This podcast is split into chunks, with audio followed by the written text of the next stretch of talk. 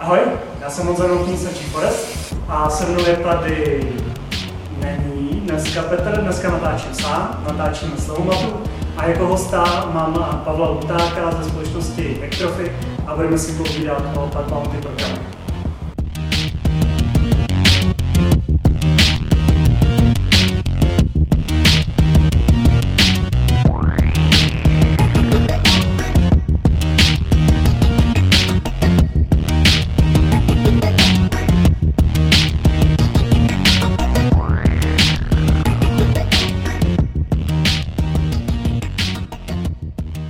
Dílech s herní tématikou s Honzou Zeleným trošku změníme téma a přejdeme zpátky na bezpečnost. Mám tady jako hosta Pavla Luptáka ze společnosti Hektrofy. Ahoj. Ahoj. A ještě než začneme, tak si dovolím takovou krátkou reklamu.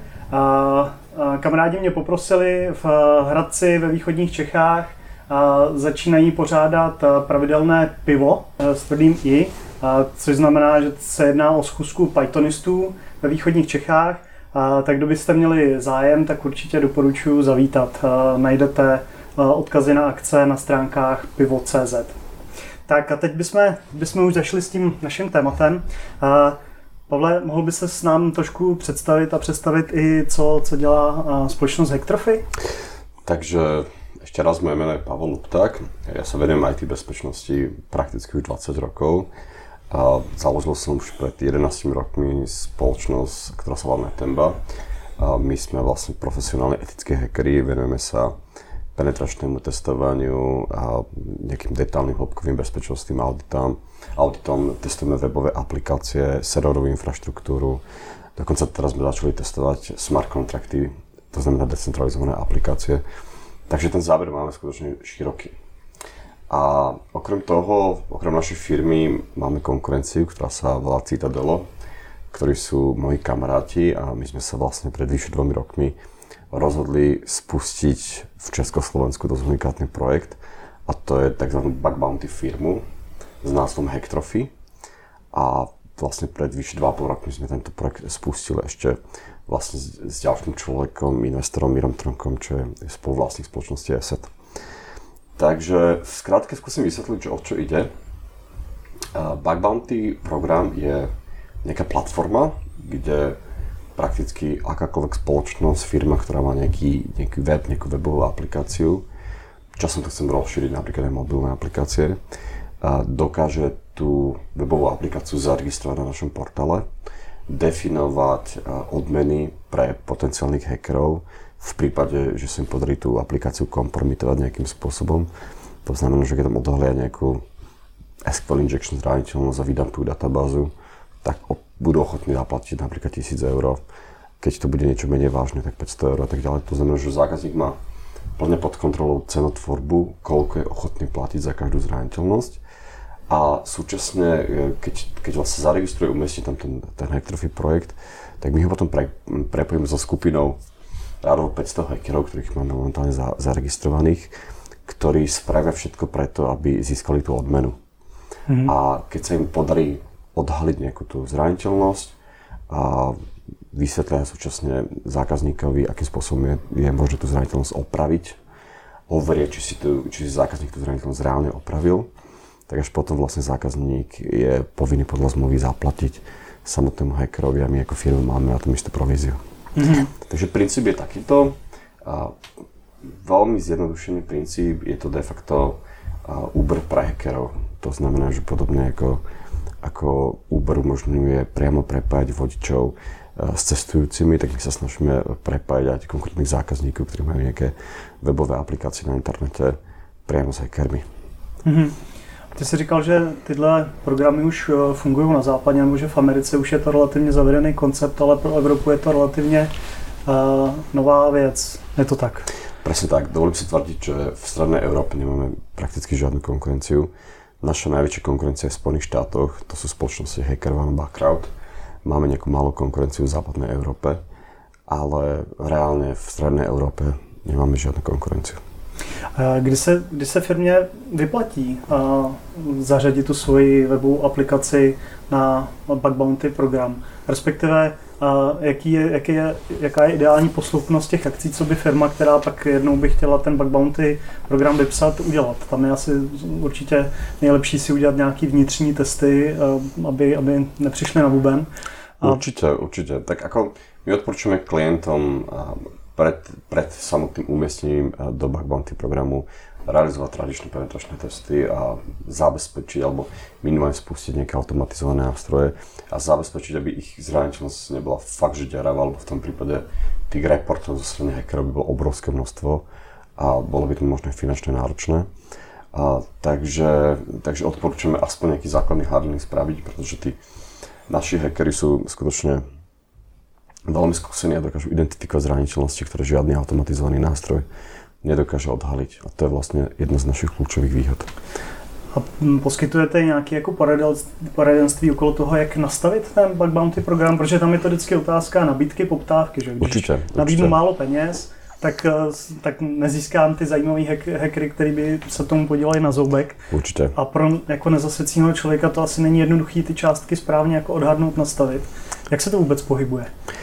Závisí. Hneď pri registrácii zákazníka na web Hacktrophy je tam, je tam, máme formulár, ktorý pozostal z viacerých otázok, jednoduchých otázok, kde sa pýtame na, na to, ako si cení informácie, ktoré, ktoré, ktoré chce chrániť, či ide o osobné údaje, či ide o plat, údaje, ktoré sú nejakého finančného charakteru a tak ďalej. A podľa odpovedí na tieto otázky dokážeme spraviť odhad cenotvorby, to znamená samotných cien ktoré odporúčame nastaviť pre jednotlivé zraniteľnosti.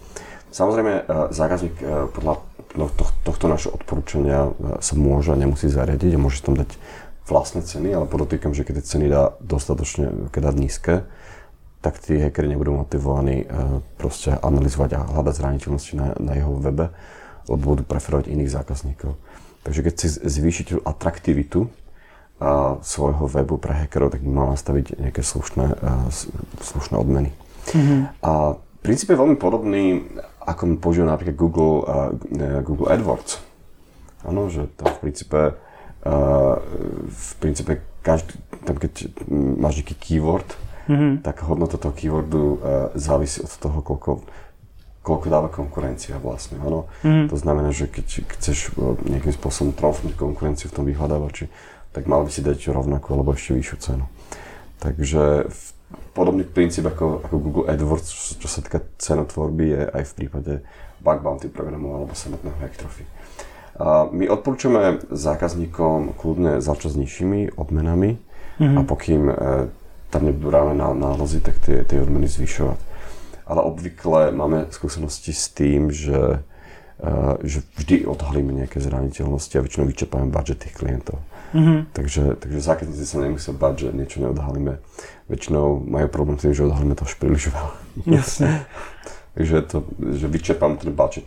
Každý zákazník si môže e, definovať, podobne ako sa to definuje Google AdWords, nejaký denný limit mm-hmm. na reklamu, tak zákazník si môže definovať mesačný limit, ktorý je ochotný minúť na samotné, samotné odmeny hackerov. Mm-hmm. A keď ho dosiahne, tak potom, e, potom môže buď ten limit navýšiť, ale musí počkať do ďalšieho mesiaca. Jasne, tak on musí také stíhať opravovať chyby, že? Presne tak.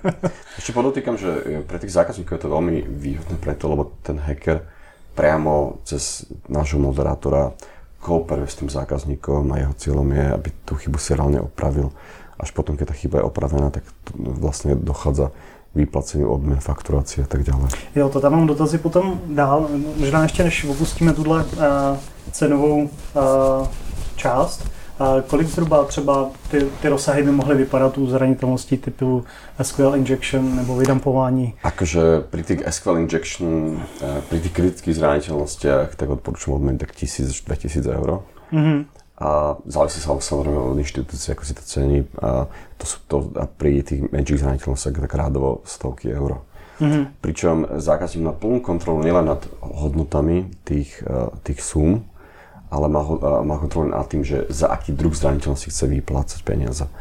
To znamená, že môže povedať, že mňa nezaujímajú nejaké malé alebo stredné zraniteľnosti, mňa zaujímajú skutočne kritické, ktoré, to, ktoré ten web dajú dole hej, alebo, mm-hmm. alebo kompromitujú. Takže zákazník si sa môže definovať, za aký druh zraniteľnosti je, je ochotný vyplácať odmeny, čo je veľmi pekné. Kvôli tomu, že slovenskí českí zákazníci chcú to mať kompaktné, to znamená, že chcú vedieť, koľko platia dopredu, lebo pri tom štandardnom modeli netučia, nevedia, tak sme spustili dokonca aj špeciálne baličky.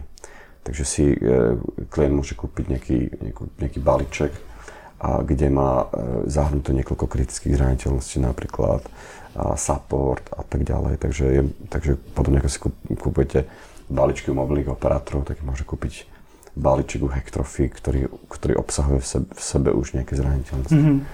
A potom to penetrační testování probíhá předpokládám nad produkčním serverem, to znamená nad skutečně jako ostrýma datama.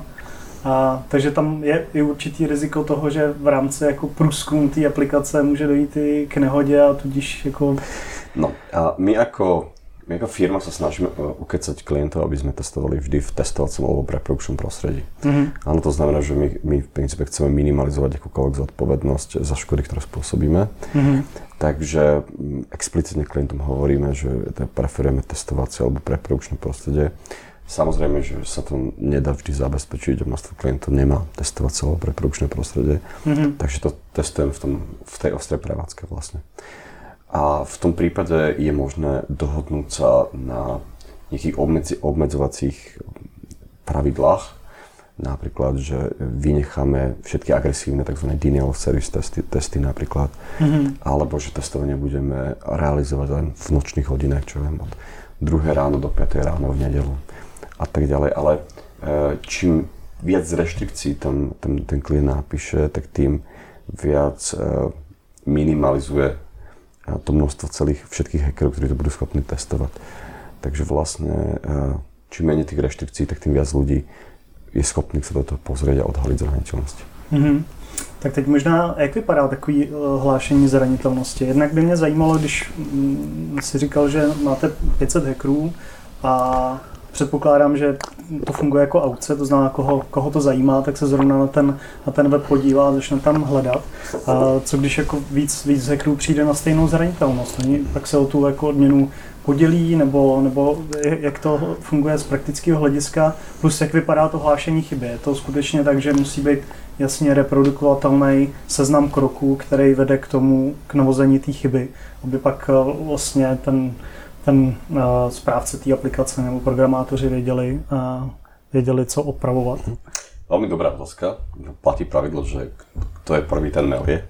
To znamená, že, uh, že za konkrétnu zraniteľnosť sa vypra, vy, vypláca odmena len prvému hackerovi, ktorý tú zraniteľnosť identifikuje na hlasy. Mm-hmm. Takže je, tam vlastne, je to vlastne fakt uh, niekedy o čase alebo o rýchlosti tých hackerov, aby to, aby to našli čo najskôr a nareportovali to čo najskôr. A ponúkame také dva rôzne programy, kedy jeden program je taký, že bez mesačného paušalu, kedy vlastne zákazník platí vyslovene len odmeny, kedy ten zákazník je prepojený so samotnými hackermi a celá komunikácia prebieha, prebieha zákazníka so samotným hackerom v angličtine, kedy komunikujú. A problém je, že väčšina tých zákazníkov tomu nerozumie, nie je schopná, schopná to proste nejakým spôsobom reprodukovať, častokrát, častokrát tí hackery, a toto nie je náš problém, ale všetkých bugovaných programov reportujú veľké množstvo false positives, mm-hmm. alebo tzv. falošných poplachov, kedy nejde o reálnu zraniteľnosť. A preto ponúkame špeciálnu službu, tzv. tzv. premium programy, kedy zákazník platí nejakú fixnú čiastku mesačne a má v cene nášho profesionálneho vlastne security experta, ktorý slúži ako tzv. moderátor, ktorí uh, slúžia ako nejaký, nejaká nárazníková zóna medzi hackerom a, a samotným klientom, takže keď uh, nejakí hackeri nahlásia tú chybu, tak naši moderátori to kompletne otestujú, či, či to je falošný poplak alebo nie je, či to dokážu vyreprodukovať, až potom, keď je to reálna zraniteľnosť, tak kontaktujú samotného zákazníka. Takže ten zákazník dostáva potom fakt čistú informáciu, ktorá je pravdivá, overená a tak ďalej. Mm-hmm. Um, Takže jakoby v těch nejlevnějších balíčkách je přímo v kontaktu ten zákazník s tím, s tím hackerem. A jak potom třeba těm hackerům uh, garantujete to, že ten zákazník už ho neřekne, že to je false positiv a potichu si tam ty věci uh, opraví, nebo že se bude snažit si zmenšit účet tím, že... Ja, že je... Veľmi dobrá otázka. Máme také pravidlo, že keď hacker odhalí nejakú zraniteľnosť, a ten zákazník povie, že to je false positive a nie je ochotný za to zaplatiť mm-hmm. a súčasne sú fixne. No, rozumiem, tak my dokážeme zistiť, či si ju fixol alebo nie. Mm-hmm. A súčasne si ju fixne, tak porušil naše podmienky a rušíme zmluvu s takým klientom. Mm-hmm. Jednoduchá vec, áno. To znamená, že nás, nám de facto zaklamal. Ano. Je potom, pokud by nás sledoval nějaký, nějaký white hacker nebo někdo, kdo by se tímhle s tím chtěl, chtěl zabývat, je tam nějaká smlouva třeba mezi vámi a těmi, těmi hackery, nebo jak probíhá to vlastní vyplácení potom těch peněz? Případně je to, je to může být ten hacker anonymní vůči vám? Dobrá otázka. Tak akože v prvom rade my poznáme tých identitu, tých identitu hackerov minimálne do tej miery, že poznáme ich platobné údaje, ktorým, keď, keďže im vy, vy, vyplacame samotné peniaze. A my si s náhodnými hackermi, ktorí, ktorí sú tam zaregistrovaní, tak nedokážeme podpísať nejakú striktnú zmluvu, nejakú, nejakú NDAčku napríklad, pokým ide o verejné testovanie, pretože naša konkurencia svetová to nevyžaduje. Áno, to znamená, že keď sme to zrazu, zrazu začali vyžadovať, tak žiadne hackeri nemajú motiváciu sa u nás registrovať. Poviem to nejaký konkrétny príklad na, na príklad čo Uber vodičov, že keby ste vyžadovali, aby Uber vodič, ja neviem, nejak, mali, mali nejaké špeciálne požiadavky napríklad na jeho vzdelanie alebo nie, niečo podobné, mm-hmm. alebo na to, aby plynule obvedel česky, tak, tak to dopadne tak, že tu ne, nemáte Uber vodičov, máte ich, máte ich proste 10 krát menej a, a ceny sú podstatne vyššie tým pádom. Mm-hmm. Takže tým chcem povedať, že, že uh, bolo by fajn mať všetkých hackerov overených, ale nerobíme to, lebo by sa minimalizovalo množstvo všetkých tých hackerov, obzvlášť keď oni sa môžu zaregistrovať niekde, kde žiadnu verifikáciu nevyžadujú. Ale spustili sme prednedávnom špeciálne privátne programy, a pre, to sú také, ktoré, kde sa testujú verejné, kde sa testujú privátne aplikácie, ktoré nie sú verejne dostupné. A pri privátnych programoch vlastne do, poskytujeme klientom tzv. trusted hackerov a to sú hackery, ktorých, ktorých máme overených interne, to znamená, máme s nimi podpísané striktné zmluvy o mlčanlivosti a tak ďalej. Áno. Mm-hmm. Takže zákazník, keď vyžaduje, keď vyžaduje vlastne hlboký background check toho hackera, poznať jeho identitu, mať s nimi proste striktnú zmluvu o mlčanlivosti a tak ďalej, tak nie je problém, ale zaplatí si za to, lebo tie tie privátne programy sú rádovo niekoľkonásobne drahšie ako tie verejné. Mm-hmm. A sniží mu to vlastne počet taký... A sniží mu to počet, uh, počet očí, počet, uh, počet tých hackerov, ktorí dokážu tú aplikáciu vidieť. Ale môžeme tie požiadavky s tým spojené. Áno, dokonca aj uh, najväčšie uh, bug bounty programy, ako napríklad HackerOne, ktorí majú 10 tisíc hack, registrovaných hackerov, tak tých, pri tých privátnych programoch po, poskytujú rádovo desiatky. Mm-hmm. Takže uh, pro někoho novýho z, z, vlastně z oblasti hackingu, to znamená registrovat se jenom u vás na portále, hmm. vložit tam nějaký platební údaje.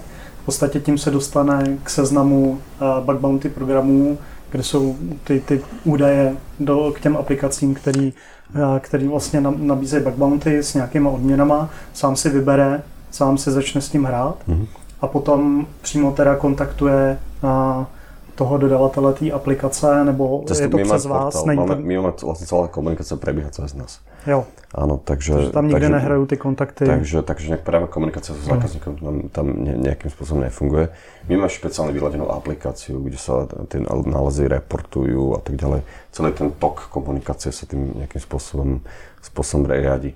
Pokiaľ máte verejnú aplikáciu, verejne dostupnú na internete, tak odporúčam verejný bug bounty program. Mm-hmm. Ono v princípe tam ide o to, že uh, je nutné si uvedomiť, že keď vás chce niekto vyhekovať, a, tak vás vyhekuje a, a nebude, ne, nebude špeciálne overený a nepodpíše s vami nejakú NDAčku a tak ďalej. Takže tam sa tam akože neregistrujú, uh, neregistrujú hackery, ktorí, ktorí chcú za každú cenu vyhekovať klientov, lebo keby to chceli, tak sa nikam nemusia registrovať. Áno. Jasne. Takže to sú proste ľudia, ktorí si reálne chcú zarábať e, časnou prácou a reálne chcú získať odmeny od, od zákazníkov.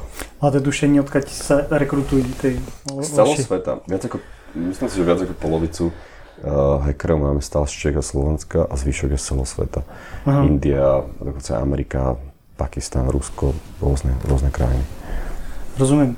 Kolik jsou zhruba tak eh, ty obvyklý měsíční budgety těch firm, který, který u vás, nebo dejme tomu takový to nejčastější rozmezí, je jasný, že tam bude velký rozptyl. Rádovo stovky euro až tisíc euro. Áno, tisíc, rádovo tisícky až stovky euro. Mm. To znamená, či je to veľká banka, alebo či je to nejaký malý e-shop. A máte nějaký zajímavý zářezy na kontě, co se objevilo. A samozřejmě počítám s tím, že nebudu padat žádný jména, Aha. ale třeba... Uh... Akože my sme väčšinou schopní odhaliť zraniteľnosti prakticky v akýkoľvek aplikácii a vždy sme nejaké odhalili. Ak sme neodhalili nejaké zraniteľnosti, tak to bolo len v nejakej aplikácii, kde buď boli veľmi nízke nastavené odmeny, alebo išlo len o, nejakú, o nejaký výsek veľmi simplistický výsek, nejaký jeden formulár napríklad sme testovali. Že každý ten kľudne môže dať jeden formulár alebo dva formuláre. A keď máte takúto, takú, takúto simplistickú verziu tej aplikácie, tak to sa dá spraviť bezpečne, nie sú tam zraniteľnosti. Ale dovolím si tvrdiť, že e, keď tam vložíte akúkoľvek komplexnú aplikáciu, internet banking alebo, alebo čokoľvek, tak tam vždy nejaké zraniteľnosti sa nájdú. Že zraniteľnosť, so, s rastúcou komplexnosťou tej aplikácie rastie pravdepodobnosť toho, že tam niečo jednoducho bude. Minimálne v biznis logike tej aplikácie, to znamená, že aj veľa, veľa zákazníkov používa rôzne automatizované skenery, ktorými si dokáže odhaliť nejaké tie základné chyby, a špeciálne čo sa týka ošetrovania vstupov a tak. Ale tie automatizované nástroje nepoznajú logiku tej aplikácie, respektíve nemáme ešte také sofistikované nástroje, ktorí poznali logiku tej aplikácie, takže nemôžu testovať biznis logiku tej aplikácie. A často nachádzame chyby e, v biznis logike tej aplikácie, ktoré nie sú schopné automaty detekovať mm-hmm. v súčasnej dobe. A, a to testování je čistě e, black box testování, anebo třeba uh, je tam i nějaký popis té aplikace, funkcionalit, nějaké jako vstupní body, takový, aby Všetko to závisí od klienta.